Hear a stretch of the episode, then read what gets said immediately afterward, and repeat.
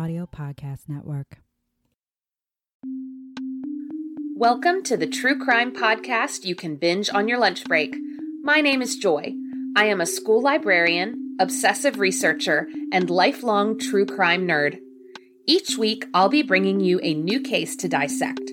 We'll focus on the facts, giving exposure to some of the lesser known stories in the true crime world. You never know what you might learn. This is Bite Sized Crime.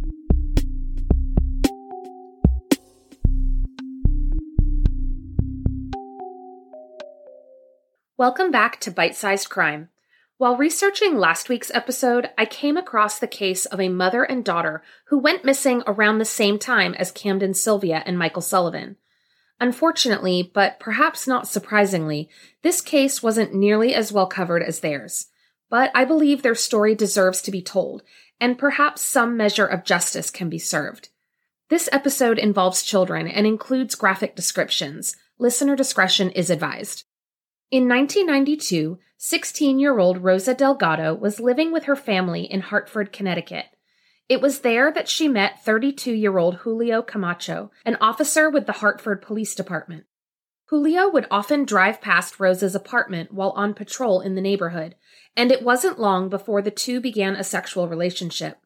Rosa became pregnant, and on June 7, 1993, she gave birth to a daughter, Rosa Marie Camacho, who the family nicknamed Rosita. Only 17 at the time, Rosa needed support to raise her baby girl. She and Julio broke up shortly after Rosita's birth, so Rosa moved in with her sister Antonia and applied for government assistance. The state of Connecticut ordered Julio to pay child support in the amount of $188 a week. But Julio didn't feel like he should have to pay, and he would often fight with Rosa about it. The fact of the matter was that Julio was already paying child support for three other children, two from his first marriage and one from an affair he had conducted with another woman he had met on patrol.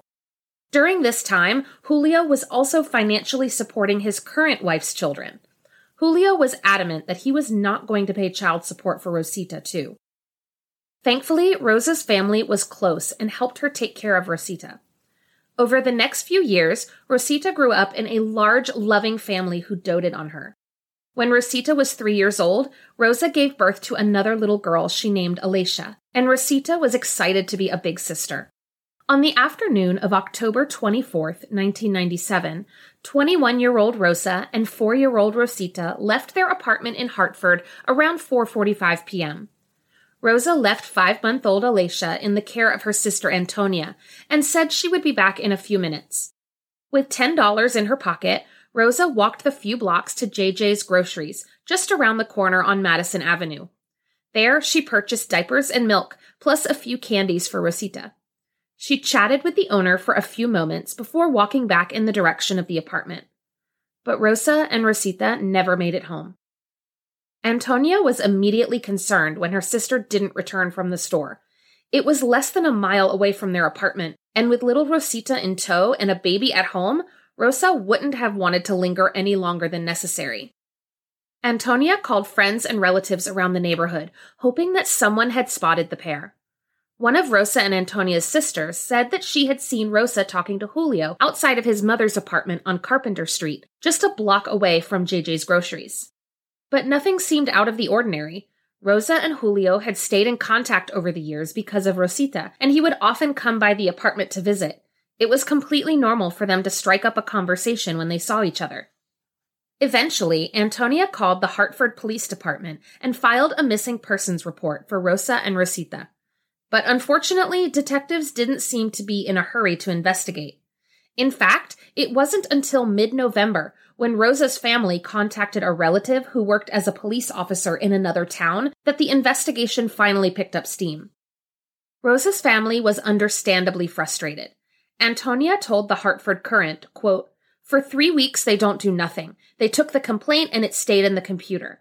My niece is missing. Everybody in the department knows she's Julio's daughter, but they let nothing go outside the department because he's an officer. And Antonia had a point. Investigators didn't even question Julio about Rosa and Rosita until November 19th, nearly a month after they disappeared. Even if he didn't have anything to do with it, he was the last person to speak with them on October 24th. Police Lieutenant Joseph Conti told the Hartford Courant, quote, We're not excluding anything. Wherever the investigation takes us, we'll follow up. I don't want to speculate at this point. Conti also told the Courant that the investigation had been hindered by a language barrier, saying that several of the Delgado sisters spoke only Spanish. But this seems like an excuse. Antonia speaks English very well, and several detectives in the department at the time spoke fluent Spanish. Surely this wasn't such a large obstacle that it would take a month to get past.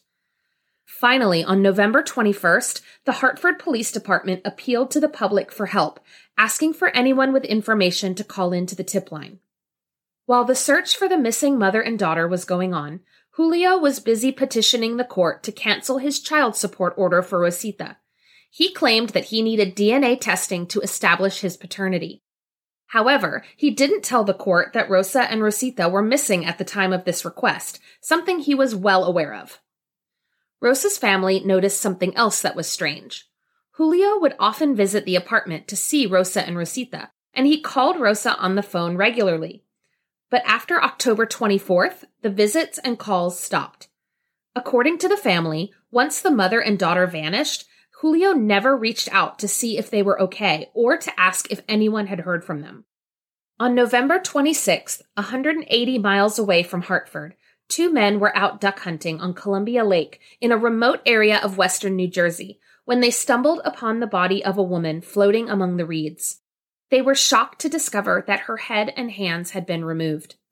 When authorities arrived at the scene, they were unable to identify the woman and simply named her the Lady of the Lake. At the time of the discovery, investigators had multiple unsolved disappearances that could have been connected to the Lady of the Lake, one of whom was Camden Sylvia, whose case we explored in last week's episode. But one by one, investigators ruled out each possibility. The mutilated state of the body made it nearly impossible to identify the victim, and DNA technology was still developing at the time. Plus, multiple agencies from states across New England were attempting to work together to solve the mystery, something that is difficult even in the best case scenarios. The location and history of the lake also complicated matters. Columbia Lake sits on the border of New Jersey and Pennsylvania and feeds off the Delaware River as it flows alongside Interstate 80. Former New Jersey Police Lieutenant Eric Krantz told the Hartford Courant that Columbia Lake was a known dumping ground for out of state killers. Quote, Every hunting season, they find bodies in that corridor along Route 80. It's just a favorite spot to dump them. When I heard about this case, I just got the feeling that it was going to end up being from out of state. It was also clear that whoever had dumped the body knew what they were doing and where they were going.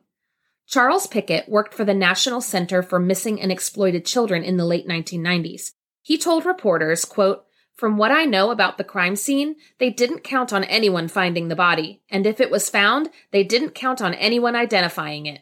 They tried to cancel the body's identity and cover their tracks. A year after the discovery, investigators were still trying to identify the remains. By September of 1998, authorities were fairly certain that the body belonged to Rosa Delgado. But DNA testing was slow, and the case continued to pop in and out of the public eye. Rosa's family was frustrated. Not only were they awaiting the results of further DNA testing to prove whether the body belonged to Rosa, but little Rosita still had not been found. The family was also disappointed with the way the investigation was going, they believed that the Hartford Police Department had mishandled the case from the beginning. Then, in October of 1998, a twist. Julio Camacho resigned from the Hartford Police Department. According to his coworkers, he claimed he was leaving because his wife was sick and he needed to take care of her. But behind the scenes, authorities had been investigating their fellow officer, digging into his financial records and trying to figure out what role, if any, he had played in the disappearance of Rosa and Rosita. A month after the resignation, authorities raided Julio's home in Cromwell, Connecticut, just south of Hartford. In the raid, police found a handmade hatchet, two sawed off shotguns, and a wire garrote with a loop at the end. They observed that the items were incredibly clean. One officer stated in his report that the hatchet was so clean that it glistened in the sun. The wire was found under the seat of Julio's car, which also seemed to have been cleaned. The lining of the trunk was missing, and the metal bottom seemed to have been sanded down before being cleaned. But that wasn't all. Police also seized a map of New Jersey with handwritten notes tracing a route to the area near Columbia Lake. The circumstantial evidence was damning, but no arrest was made. In May of 1999, DNA evidence finally confirmed what investigators knew. The Lady of the Lake was Rosa Delgado. Julio Camacho was officially named a suspect, but still there was no arrest. It wasn't until 2000 that Julio would face charges, but not for Rosa's murder. In a massive corruption investigation of the Hartford Police Department, it was revealed that five women had accused Julio Camacho of sexual assault during his time on the force. According to court documents, the women alleged that Julio, while on duty and in uniform, had handcuffed, abducted, and raped them in separate incidents between 1995 and 1997. In February of 2001, Julio took a deal in which he pleaded guilty to two of the assaults, and the prosecution would drop the other three. Julio Camacho was sentenced to 10 years in federal prison. At this point, authorities intensified their efforts to find little Rosita. The state of Connecticut and the FBI offered a $100,000 reward for information, and billboards were placed strategically around Hartford. But years passed and there was still no sign of the little girl. In 2016, nearly two decades after Rosa's murder, federal agents descended on the property in Cromwell that had once belonged to Julio Camacho. Although the original home had burned down in 2003, the new owners gave agents permission to search the property. For several days, investigators dug up the yard, bringing in excavators and dump trucks, sifting through dirt and cataloging items of interest. But what they found is anyone's guess. As of 2022, Rosa's case remains unsolved, and little Rosita has never been found.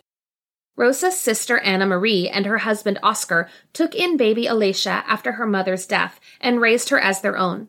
She is now 25 and living in Hartford. Rosita would be 29 years old this year. Her family still holds out hope that she is alive and well. You can view an age progressed image of Rosita on the podcast website, bitesizedcrimepod.com.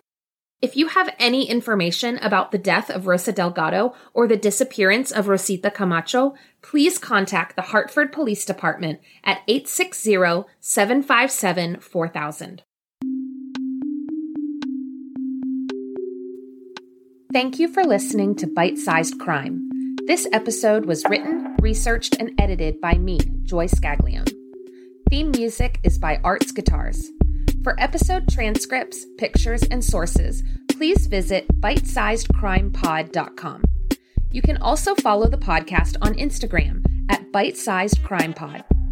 If you have a suggestion for a case I should cover, please email me at bitesizedcrimepod at gmail.com.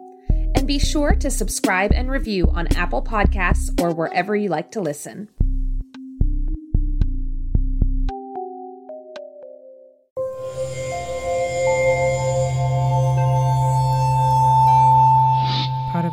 Audio Podcast Network.